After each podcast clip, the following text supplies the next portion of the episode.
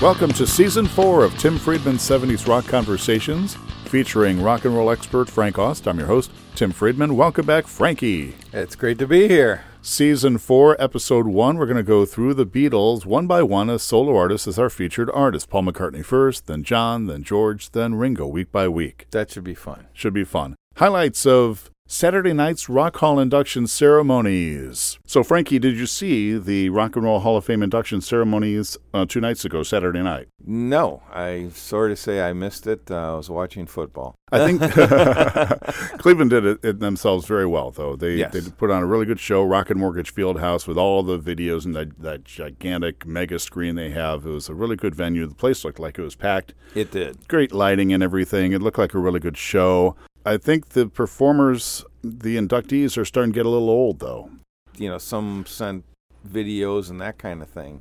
So I don't know what the, the future holds, but it's definitely going to be harder and harder as these people get older. Carole King's going to be eighty years old. Tina Turner is already in her eighties. Exactly. Uh, Todd Rundgren still is touring, but he's approaching mid-seventies. Foo Fighters were there. Dave Grohl, they performed Get Back with Paul McCartney after he inducted the group. Exactly. Uh, to end the show, but they're not having the gigantic uh, jam sessions they used to have. Right, exactly. Because, I mean, I don't think they're just enough people to, to do that kind of thing anymore. Yeah. Do you think it might become more of a Kennedy Center Honors type of thing? Yeah, absolutely. Uh, have the recipient there or, again, video in some thank you. Yeah. And then have uh, a set by kind of a chosen few that... Uh, We're, we're influenced by them. Yeah, like last night, Taylor Swift and Jennifer Hudson for right. Carole King. Carole King was there, but maybe they'll show a clip of Carole in the past or something. Exactly, uh, or, yeah, another that kind artist of thing. from the from the past. So Patti Smith uh, inducted Todd Rundgren, and she sent a video, so she wasn't there. Todd wasn't there, as we expected, because we know his disdain for the Rock Hall and everything. He was happy that his fans were happy.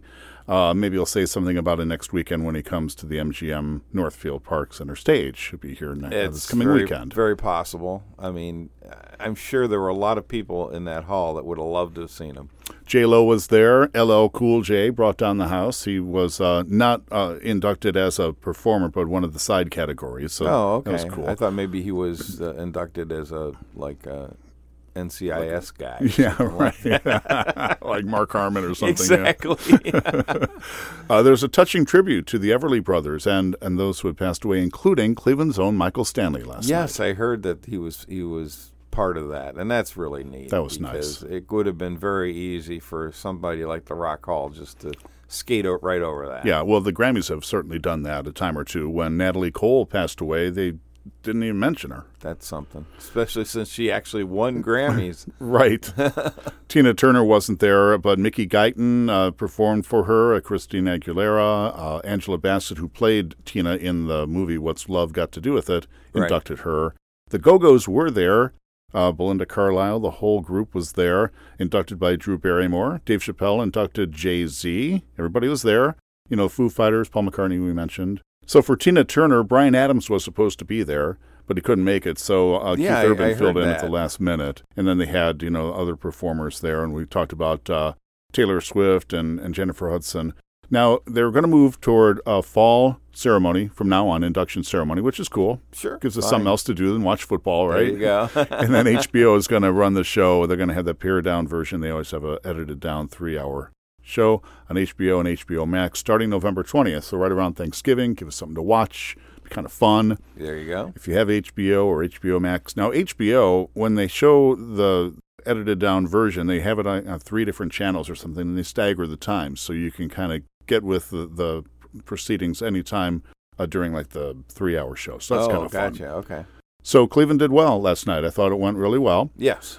And we should probably be hearing some Rock Hall nominees for the class of twenty twenty-two, I would imagine, sometime after the first of the year, maybe February, maybe early early spring or something like that. And then induction ceremonies next fall will happen in New York or L A or something, but Cleveland's going to get it every other year from now on. That's great because uh, we definitely deserve it. I think we've done a great job with the Hall of Fame. Looks beautiful, and they keep adding to it, so...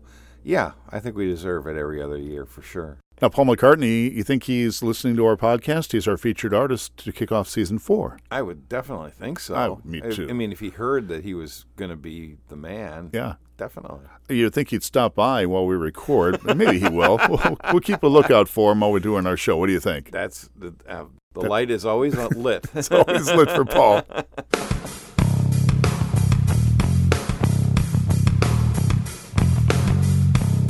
All right, Frankie, since the Rock Hall induction ceremonies have taken place, brand new classes in for twenty twenty-one. That's we've gone right. over all the classes from eighty-six up till now, and we've been uh, featuring Two Should Get In. Mm-hmm. I give you one, you give me one, and uh, at least for nomination purposes, it's nice to see these acts at least get nominated, exactly. if not get in. Right. And mine would be Sweet, or in old days called The Sweet. You know, Little Willie by The Sweet. It was a number three pop hit in nineteen seventy-three. I love that song. They had Mike Chapman, and they had some really good songwriters behind them. The bubblegum power pop music of theirs, but they didn't like it. In fact, they liked hard rock. If you listen to the B side of Little Willie, it'll be a hard rock and hard charging song. It's not bubblegum at all. Right. So you got to give The Sweet credit. They scrapped that whole thing in the early, mid-seventies, seventy-four, seventy-five, and said, we're not doing it anymore. Record company is like, what? You guys were doing great. No, we want to do hard rock. We're a hard rock band. And sure enough, Ballroom Blitz, Fox on the Run, yep. Love is Like Oxygen, which is a great tune. Was it eight minutes long? Definitely. They sold more than thirty-five million albums worldwide, completely switched that musical style from bubblegum to... That's a good choice, wasn't it, Frankie? Yeah, absolutely. So Axl Rose of Guns N' Roses fame cited The Sweet, or Sweet, as one of his two favorite bands growing up, along with Queen. Wow. So... I think The Sweet should get in, at Absolutely. Least nominated. Absolutely. How about you? Me too. Uh, but the one I'm looking at for today is uh, a gentleman by the name of Joe Cocker, who you probably can remember from when he burst on the scene at Woodstock uh, with a scorching version of the Beatles uh, with a little help from my friends. Burst on the scene is a good way to put it. Exactly. Hot day, and he looked hot, and he looked just all over the place. Right, and people, it put him front and center in the movie and the soundtrack. People were wondering, what is this? Yes, exactly. But you knew it was good, wasn't it? Exactly. Uh, he starred in that movie, uh, and uh, also he starred in another movie and soundtrack uh, of his triumphant American tour, Mad Dogs and Englishmen, uh, which was just a fantastic live album. He's had, uh, along the way, seven top fifty albums, ten top forty hits, which is a little misleading since two of his biggest hits in England, Delta Lady and the aforementioned With a Little Help from My Friends, are not included in that list. Hmm. Uh, he was known for his gritty voice and obviously his dynamic stage movements that featured kind of spastic body movements. Most of his best-known singles were covers of songs by other artists, though he did compose some of his so- own songs for his albums as well. His nineteen seventy-four cover of You Are So Beautiful reached number five in the U S That's became, a great song. It became his signature song. Yeah, it just came out of nowhere, too, you didn't it? it? That ballad. And then uh, Cocker's best-selling song was, uh, believe it or not, a duet, uh, U S number one, Up Where We Belong. Yeah, from An with, Officer um, and a Gentleman. Yes, Jennifer Warnes, yeah. uh, which entered, earned him a nineteen eighty-three Grammy Award. Again, out of nowhere. Exactly. No less than Billy Joel, Paul McCartney, and Ringo Starr have all endorsed him for the Hall of Fame. So, good enough for me. With a Little Help from My Friends was performed on the Ed Sullivan Show in April of nineteen sixty-nine. Great covers, The Letter, Feeling All Right, which was done her, her by Traffic. Mm-hmm. Uh, she came in through the bathroom window, window a great song. Now, as far as uh, cover songs, he's right up there with Linda Ronstadt, I think, as far as putting a cover together. Absolutely. Hey, you're going to remember. Yeah. His live stuff is great. Passed away at age seventy. In twenty fourteen, but I thought I thought it was fantastic. I'm surprised he hasn't gotten in already. Exactly.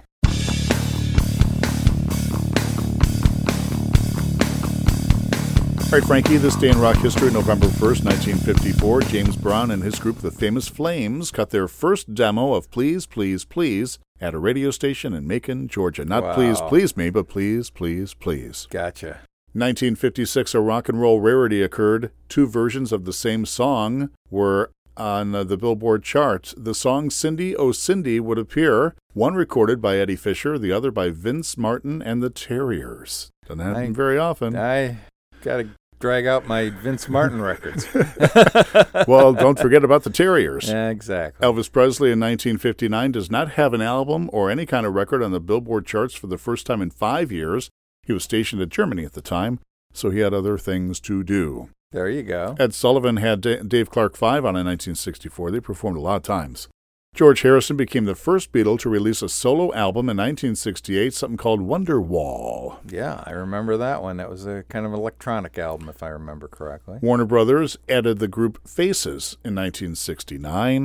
You know, they were the Small Faces, but then Faces, that was uh, Ron Wood, right? And, yeah. and Rod Stewart. nineteen seventy-one, Sly and the Family Stone had to cancel yet another concert because Sly was not showing up. twenty-six of the eighty concerts booked in nineteen seventy, twenty-six out of the eighty he didn't go to. That's terrible. I'm sorry. It, uh, and it ruined his career, let's put it yeah, that way. Yeah, it didn't get much better in nineteen seventy-one. He only showed up to twelve out of the forty. Oh, my goodness. In nineteen eighty-seven, U two opened for itself at a concert in Indianapolis, billing themselves as the country band the Dalton Brothers. Well, that's odd. Birthdays, November first, Larry Flint, nineteen forty-two. You know the song by Paper Lace, The Night Chicago Died? Yes, I absolutely do. Chris Morris was born in nineteen forty-four. Richard Kinky Friedman, nineteen forty-four. Okay. Rick Gretsch of Blind Faith, nineteen forty-six. Jim Steinman, born in nineteen forty-seven, he died in April earlier this year. Jim yeah, died. exactly. nineteen fifty, Dan Peek of America. He sang the lead on Lonely People and Today's the Day. He died at age sixty in two thousand eleven, but he was born oh. in the state in nineteen fifty. Lyle Lovett was once married to Julia Roberts. That's right. nineteen fifty-seven, the C E O of Apple, Tim Cook, nineteen sixty. Rick Allen, the one-armed drummer for Def Leppard, was born in nineteen sixty-three, and David Foster is seventy-one years old today. There you go. Winner of sixteen Grammy Awards. Was a keyboardist for the group Skylark. Remember Wildflower in nineteen seventy-three? Oh, yeah. Canadian group. Mm-hmm. Then wrote or co-wrote a lot of songs. After the Love Is Gone, She's a Beauty by the Tubes, Breakdown, Dead Ahead, Boss Skaggs. Co-wrote Glory of Love, Chicago's Hard to Say I'm Sorry. Sure. Produced Chicago sixteen, seventeen, and eighteen. seventeen was the band's biggest selling platinum album to date. Exactly. What a career he's had. David Foster, seventy-one today. Wow. Concert calendar, Frankie. The Monkees are coming to town on Wednesday, and I'm going. I'm taking was, my sister Mickey. I was going to say, I wonder who's going to that one. I, I know who will be there. It'll be Mike Nesmith and Mickey Dolenz, who sure. will also be cruising with the Beach Boys, I guess, next year in March. They're going to hit the high seas. Oh, really? Yeah. I didn't realize that. I thought that this concert tour of theirs on land was going to be their last one, but maybe they're maybe they got talked into it by the Beach Boys. Well, yeah, that could have happened, and somebody put a little money on the table, and, you know. Yeah. A cruise. And, cruise? Yeah. What's what better than that? So I will give you a full rundown on uh, proceedings at the M G M Northfield Park Center stage Very when we uh, talk about our concert calendar next week. Chicago, also at the M G M Center stage. That's the next night on November the fourth. John Bonham's bringing his Led Zeppelin experience to the same venue the next night. So they're starting to get busy over there, yeah, aren't they? Yeah, they sure are. Bob Dylan has a show starting promptly at eight p.m., on Friday, November the fifth, at the State Theater in uh, Playhouse Square. That's not too long from now. It's only four days. Yeah, and you say promptly. That's, promptly that's, at eight o'clock. He doesn't want to stay up past bedtime. It's part of his Rough and Rowdy Ways World Tour. So Todd Rundgren will be in town on uh, the sixth and seventh of November at the M G M Center Stage, and then Carl Palmer's E L P Legacy, celebrating fifty years of that supergroup at the Kent Stage on Friday, November the twelfth for an eight p.m. show. Yeah, that could be very interesting. And Genesis takes uh, their North American tour, their first in fourteen years, to the Rocket Mortgage Fieldhouse at the end of the month, November thirtieth. That's a Tuesday night. It's a huge tour. They're going to be playing in the Motor City the night before. That's right. Wow, big tour.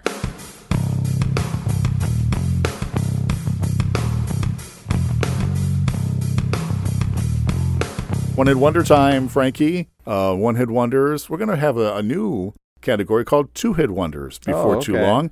And some artists have had one hit and then another one. Usually it's a follow-up on the same album. Sometimes not. Right. But it'll be fun to see. But this week, One-Hit Wonders, Frank Mills. Remember the Canadian pianist, composer, producer, arranger? Hit number three in uh, nineteen seventy-nine here in the States with Music Box Dancer. Yeah, talk about a song that came out of nowhere. Yeah. He started playing piano at age three. Put this song together at age four. No, I'm just kidding. But um, Canadian record company sent it to the wrong stations. It was earmarked for the easy listening stations. They sent it to a pop station, and the D J started playing it. And then some. And then a, a, a news station in Nashville used it as their closing theme to their newscast. The D J started playing it there. It gained steam in the United States, became a number three hit. Wow. Here in the States. Music Box Dancer, Frank Mills. The million-selling single was followed up with the song Peter Piper, which would only peak at number forty-eight. Yeah, I don't remember that one so well. Next up, Spyro Gyra, Jay Bekenstein, the Buffalo Band. Morning Dance, number twenty-four. That's an instrumental. That That's kind of what got me into jazz fusion, uh, new way, new age, uh, mm-hmm. jazz, smooth jazz. You know how much I like smooth jazz. Absolutely. So it was number twenty-four in the summer of seventy-nine. It hit the uh, number seventeen in the U K, number one on the U S Adult Contemporary chart. And, uh, you know, I saw him at Front Row Theater. Did you see Spyro Gyra? I did. I saw them at uh, Blossom Music Center. Yeah. It was certified gold, the single was, in nineteen seventy-nine. Uh, you know, that was off of their second album, and Spyro Gyra, as with a lot of smooth jazz, jazz fusion artists, have released twenty-nine to thirty albums. Good grief. Over their career. I didn't realize that. Didn't either. Some very early on at the, at the Front Row Theater. Of course, Morning Dance was still one of my favorite songs. It's a nice little bouncy, contemporary, nice Sunday morning instrumental to listen to. Yeah, and that's the the one where I still, to this day, cannot figure out who I went to that concert with. It is a total blank. So either. If you're out there in listening land and you went to Spyro Gyra at Blossom Music Center, Uh, drop me a note. Number twenty-four, Summer of seventy-nine, Morning Dance, Spyro Gyra, our other one-hit wonder this week. That's a good one.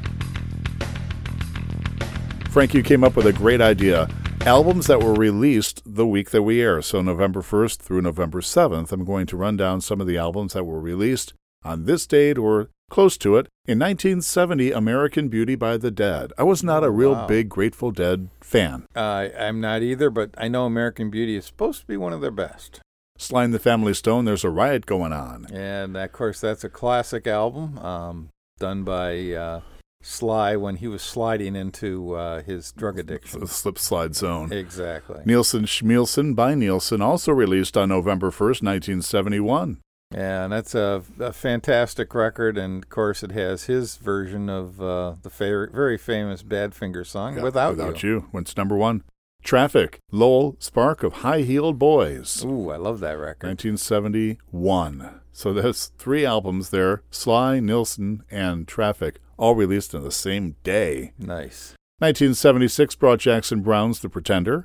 Three years later, Ecstatic by Hall and Oates. Jefferson Starship's Freedom at Point Zero in nineteen seventy-nine. On uh, November second, nineteen sixty-seven, Disraeli Gears by Cream. Oh, yeah. Another terrific record. sixty-nine was a great year for C C R. Willie and the Poor Boys, that was one of their albums. They released that in November of sixty-nine. November second, nineteen seventy-eight, The Police, Outlandish D'Amour. Mm. Tom Petty released uh, Long After Dark in nineteen eighty-two on November second. nineteen seventy-three brought Hall and Oates Abandoned Luncheonette. That was the one with She's Gone, very That's early. That's right, a great early work of theirs. America came out with History, Greatest Hits. That was a big album for them in nineteen seventy-five. sixty-nine in November, the Allman Brothers, just the Allman Brothers Band, self-titled. Great. Footloose and Fancy Free, Rod Stewart in November of seventy-seven, good album. Mm-hmm. Elton John's Madman Across the Water. One of my faves. November fifth, nineteen seventy-one. Hello, I Must Be Going, Phil Collins, nineteen eighty-two. The Monkees, Pisces Aquarius, you know, mm-hmm. that would go to number one. On uh, November sixth, nineteen sixty-seven, it was released. Rod Stewart, Tonight I'm Yours, in nineteen eighty-one. Shake It Up by the Cars, also in eighty-one. And in nineteen eighty, two albums were released on the same day, November seventh, The Eagles Live, which was a good one. Very good. And Blondie's Auto-American. Oh. Remember Diary of a Madman, Ozzy Osbourne's? Yes, I do. Yeah, that was released yeah. on November seventh, nineteen eighty-one. Gives wow. you a good idea of some of the stuff that's going on this time of year, just in time for holiday shopping. You got it. number one albums for the year. We span nineteen sixty-seven to eighty-two. Now we're going to start in nineteen eighty-two and go backwards in time and start with the top five singles on the Billboard Hot one hundred chart. November first, great. nineteen eighty-two. Give you a good feel for what was going on. Talked about Joe Cocker and Jennifer Warnes from Officer and a Gentleman, number five, with Up Where We Belong. That's moving down the charts at wow. that point. Michael McDonald's I Keep Forgetting, number four.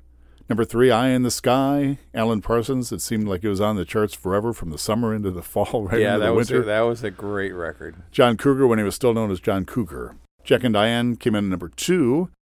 And, and then, that was the yeah, one that really... Really kickstarted yeah. his career. Yeah, along with Hurt So Good. Mm-hmm. Men at Work, number one, Who Can It Be Now? That helped Men at Work win a Grammy for Best New Artist. So Who Can It Be wow. Now was number one this week in nineteen eighty-two. That's neat. The number one album for the week was John Cougar. He hadn't gotten enough cachet, enough power with his record company to, you know, change his name to John Mellencamp, which he right. would over the years. And I think we had a John Cougar Mellencamp that, in there coming, for yeah. one, con- with, one or two records. Uh-huh, or whatever, you know. Uh-huh. His fifth studio album was American Fool and held the number one spot for nine weeks. It had Hurt So Good, Jack and Diane, which was number two for the week, and Hand to Hold On To. Those are the big releases off of the album American Fool, which I think everybody has. Yeah, great that record. Really got him him going. Now, I like um, Nothing Matters and What If It Did, the previous release, but this one mm-hmm. solidified him, didn't it? Absolutely. So Frankie, nineteen seventy-eight, two album covers that you thought were the best. Now, these are albums that you have in your possession or did, so you were able to look at the album, the, the cover art, the liner notes, what have you, uh, while you're listening to the album. And what do you have for us today? You got two good ones. You know, I kind of looked at uh, what I'd been doing in the past, and it was all very male-oriented. And uh, I wanted to give a little shout-out to some females that uh, are, of course, uh, very front and center in rock and roll. First one will be Blondie, uh, of course, that's Debbie Harry, and their kind of breakthrough album, Parallel Lines.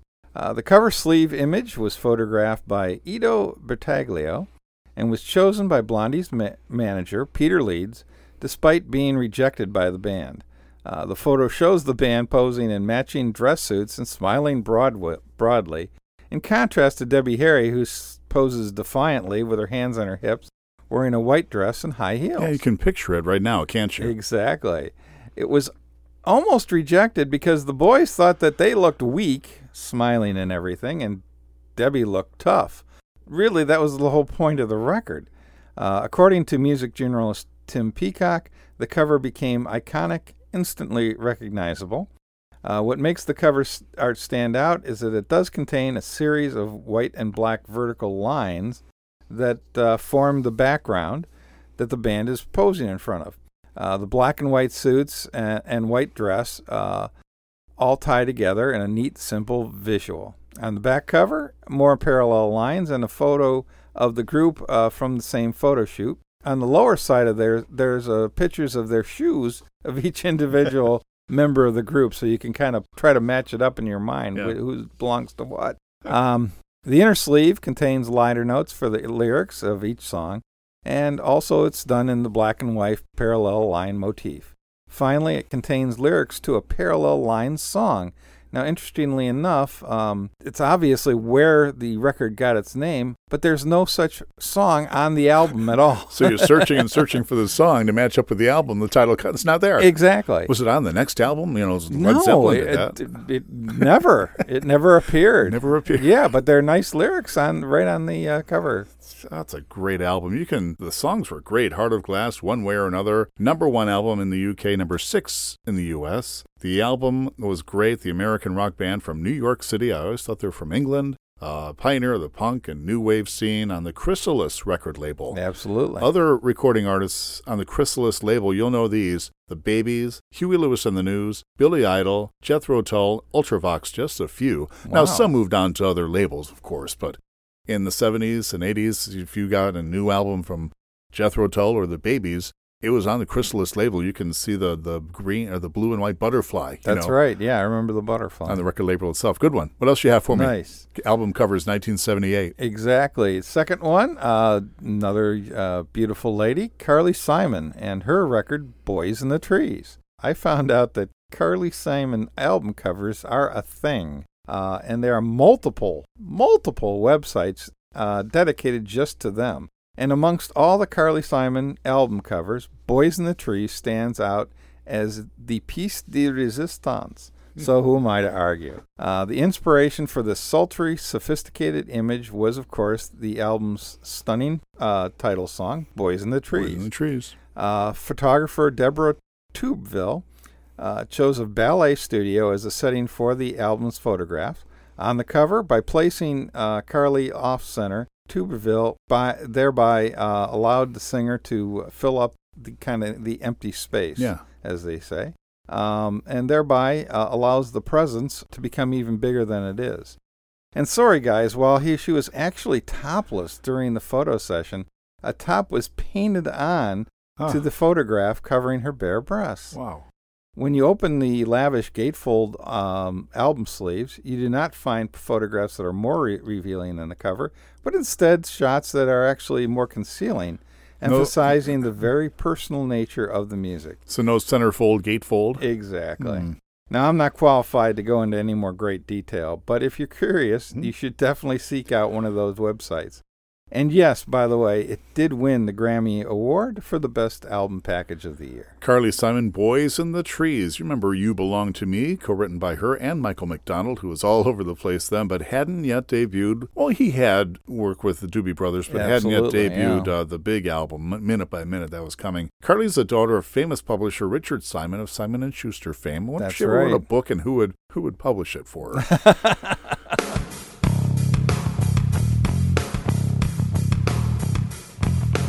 So, Frankie, sad news, Jay Black, you know Jay and the Americans? Yes. Passed away, eighty-two yes. years old, about a week ago. I saw that. That's very sad. Known as The Voice, born in Queens. Uh, he almost was eighty-three, just uh, passed away like thirteen days before his eighty-third birthday. Yeah, this Magic Moment, Karamia. Sure, he could hit those high notes. Oh, my goodness. He was on those P B S specials. Yeah. And the last absolutely. time he performed, apparently, was twenty seventeen. He had a gambling problem and lost the rights to used the name Jay and the Americans and was able to keep the rights to Jay Black, so then he became Jay Black The Voice, and that's okay. how he toured and made some money, because he was in a huge amount of debt with the I R S for his gambling addiction oh, oh boy. over the years.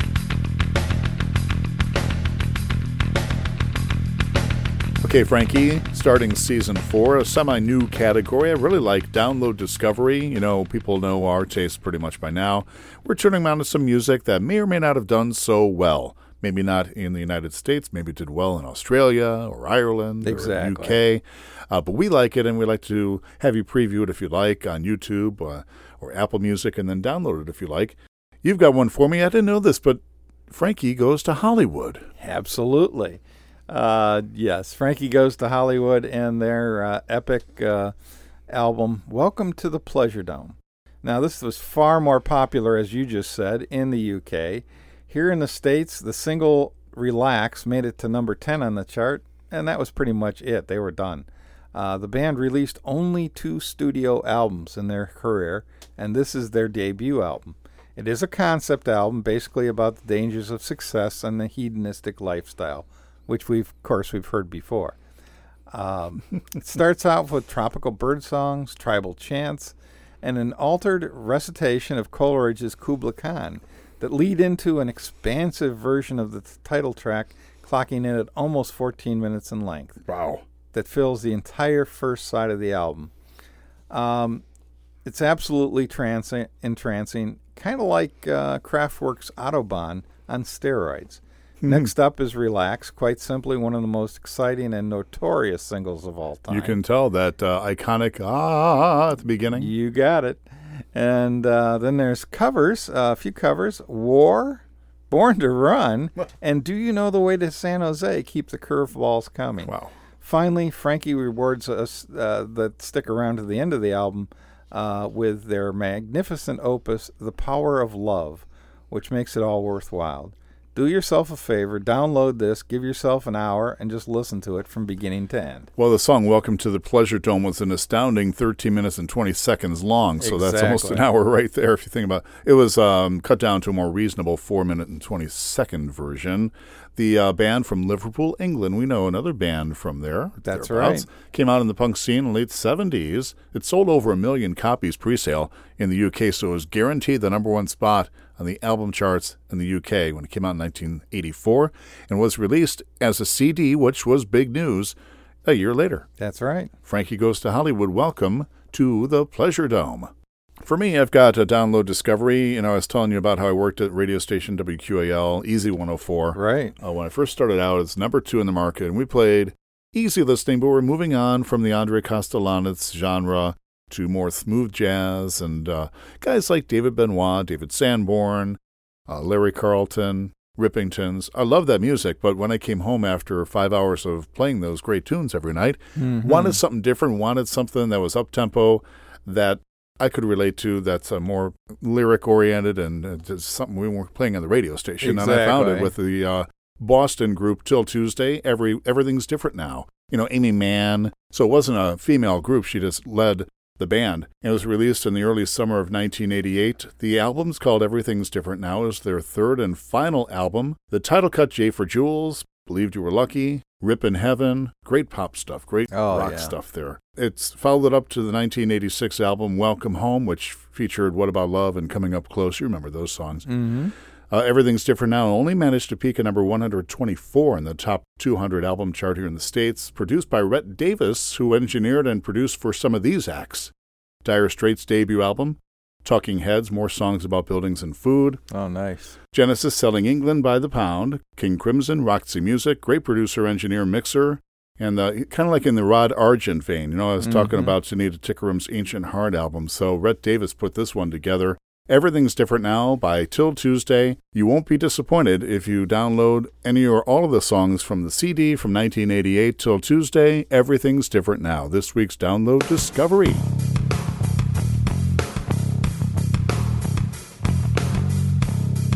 Featured artist this week, Paul McCartney. Sir James Paul McCartney, Frankie, born June eighteenth, nineteen forty-two in Liverpool, Lancashire, England. Mother Mary, Patricia, midwife and primary wage earner. You see his dad, Jim, was a volunteer firefighter for the war effort in World War Two. You know, Paul McCartney, everything has pretty much been written or said about him. I'm just going to talk Absolutely. about Paul, you know. Mm-hmm. If I could interview three performers that we've been talking about, not all together, but maybe one at a time, it'd be Paul McCartney for sure. Okay. Eric Clapton, David Crosby. I think Inter- that would give us a interesting nice little, choices. Yeah, a little definitely. wide array. Who would you would you be interested in something like that? And oh, they have to I'd, be performers that are alive today. I, I definitely Paul McCartney would certainly be one of them. Paul's proficient in bass, guitar, keyboards, and drums. He's played them all on all these albums that he's done. So his albums started off in uh, nineteen seventy with McCartney. Then That's he did right. McCartney two in nineteen eighty, and then McCartney three in twenty twenty.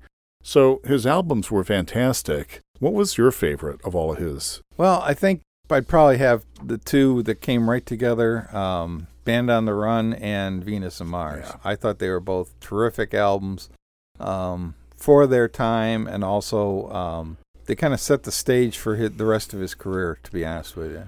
What do you I, think about the, the critics, you know, namby-pamby songwriter, pretty easy going, silly love songs? I thought that was unfair.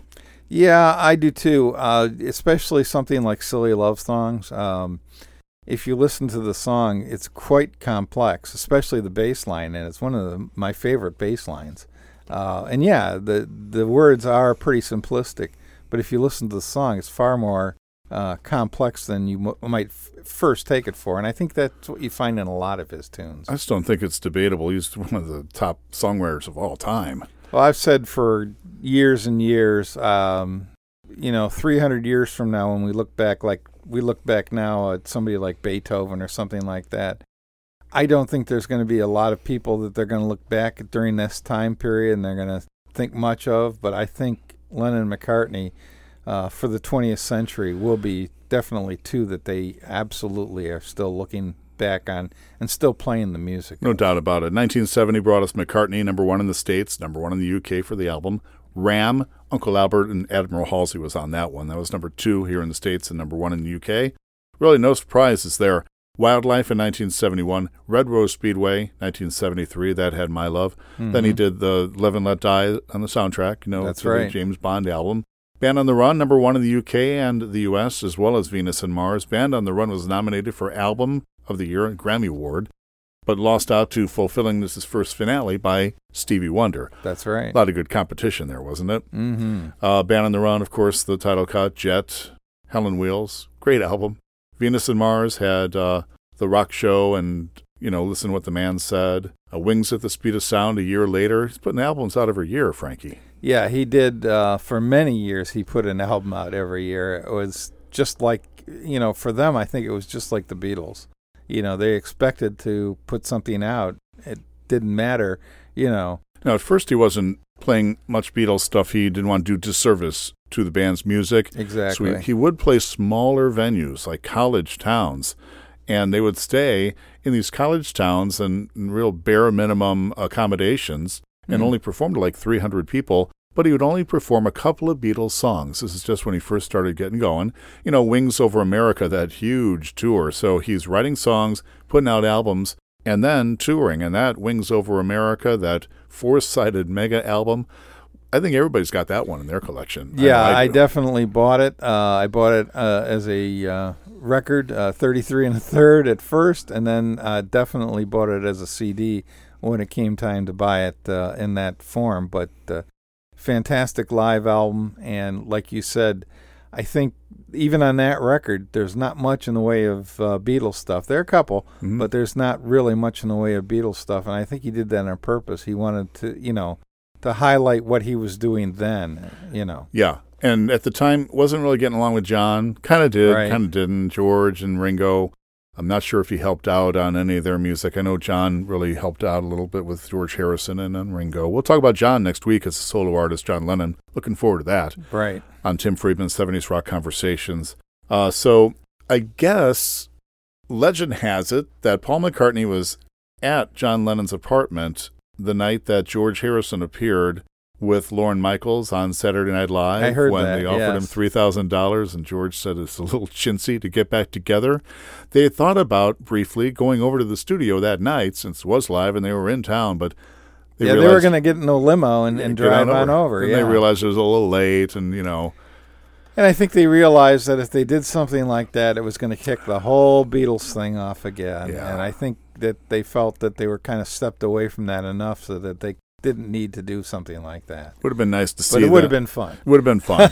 Would have been nice to see John and Paul perform on stage. I know nobody oh, knew yeah. about John's tragic death coming, but boy, you know, I always wish they would have gotten along better in the seventies. They were heading in different directions, of course, and still sore about the musical direction that Paul wanted to take. Kind of business manager after Brian Epstein's death, and John didn't take kindly to that, and the whole Yoko thing. And exactly. You know, they were still putting out great albums. London Town featured uh, With a Little Luck. That was mm-hmm. another number one uh, song. Great. T- Back great to tune. The Egg in nineteen seventy-nine, which still remains one of my favorite albums. Yeah. Uh, Arrow Through Me and some other great tunes. McCartney two from nineteen eighty coming up. But the live album, the live song uh, performed in Glasgow actually hit number one.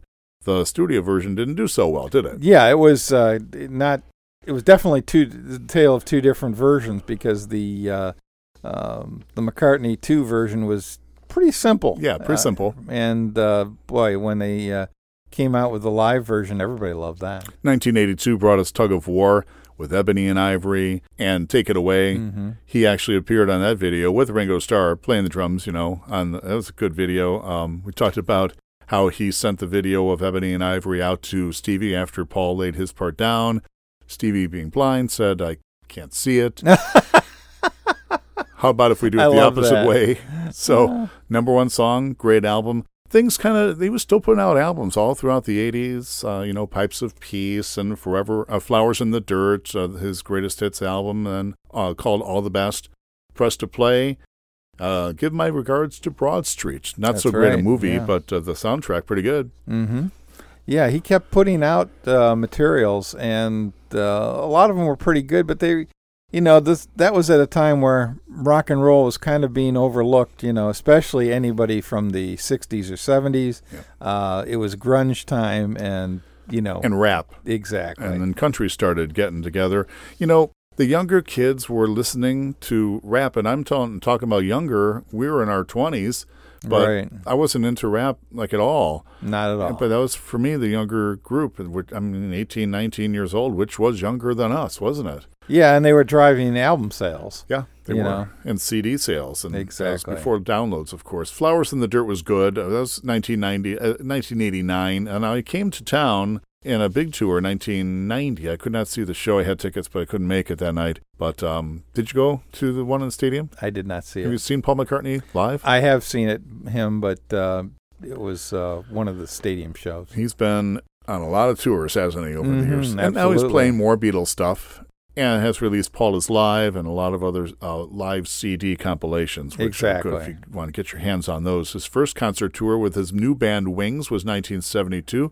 Kind of dropped the moniker Wings late in the seventies, you know, just went with Paul McCartney and still did his work with Linda. Started out by only playing those small venues. Um, he only played music from his solo career, but he wanted to get into some other stuff too. He released five classical musical albums in the nineties and later. I didn't realize that. Dozens of movies, mostly wow. appearing as himself in documentaries. He's performed on Saturday Night Live, The Simpsons, The Concert for New York City, Live Aid, dozens of tours as well. His latest Freshen Up tour was scheduled for twenty eighteen and nineteen, then COVID kind of got in the way. Right. thirty-nine shows were performed worldwide. He did not have uh, any here, but the tour was interrupted. Uh, usually... The the set list typically featured thirty-five songs. Good glory. Oh, now, Paul is, tunes. He's just celebrated his seventy-ninth birthday, and I'll bet you he goes on tour again, don't you think?